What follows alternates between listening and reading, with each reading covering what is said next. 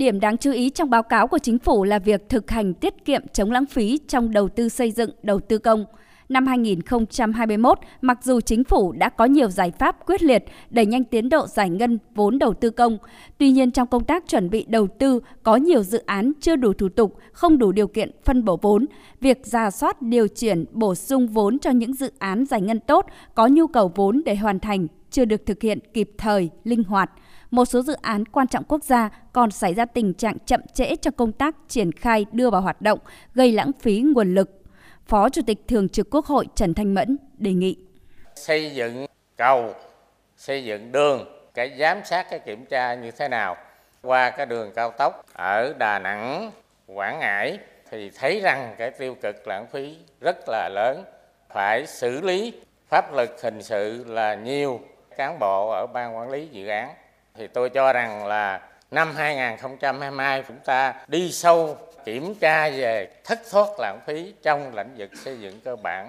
mà nhất là đối với các cái công trình giao thông trọng điểm nhiều đại biểu chỉ rõ vẫn còn tình trạng sử dụng tài nguyên đất đai, tài nguyên nước còn lãng phí, hiệu quả còn thấp, nhất là trong nông nghiệp. Tình trạng vi phạm quản lý sử dụng tài nguyên, vi phạm về môi trường, đặc biệt là những hệ lụy có liên quan đến dự án treo trưởng ban công tác đại biểu Nguyễn Thị Thanh nêu rõ. Hệ lụy của dự án treo thứ nhất là thu hồi đất nhưng mà không sử dụng. Nhưng cái thứ hai nữa là cái dự án treo thì nó còn có một cái thực tế là nhiều nhà đầu tư, chủ đầu tư lập dự án được cấp đất nhưng mà thực tế thì không phải để thực hiện cái dự án mà nhà đầu tư xin giao đất hoặc là đấu giá quyền sử dụng đất mà để chuyển nhượng qua nhiều lần để sử dụng cái tranh lệch mà dẫn đến cái dự án treo có những dự án chuyển đến hai ba lần nhà đầu tư nhưng vẫn chưa được triển khai thực hiện. Tại phiên họp, Chủ tịch Quốc hội Vương Đình Huệ đề nghị chính phủ làm rõ chi tiết việc tiết kiệm chi hơn 74.000 tỷ trong năm 2021.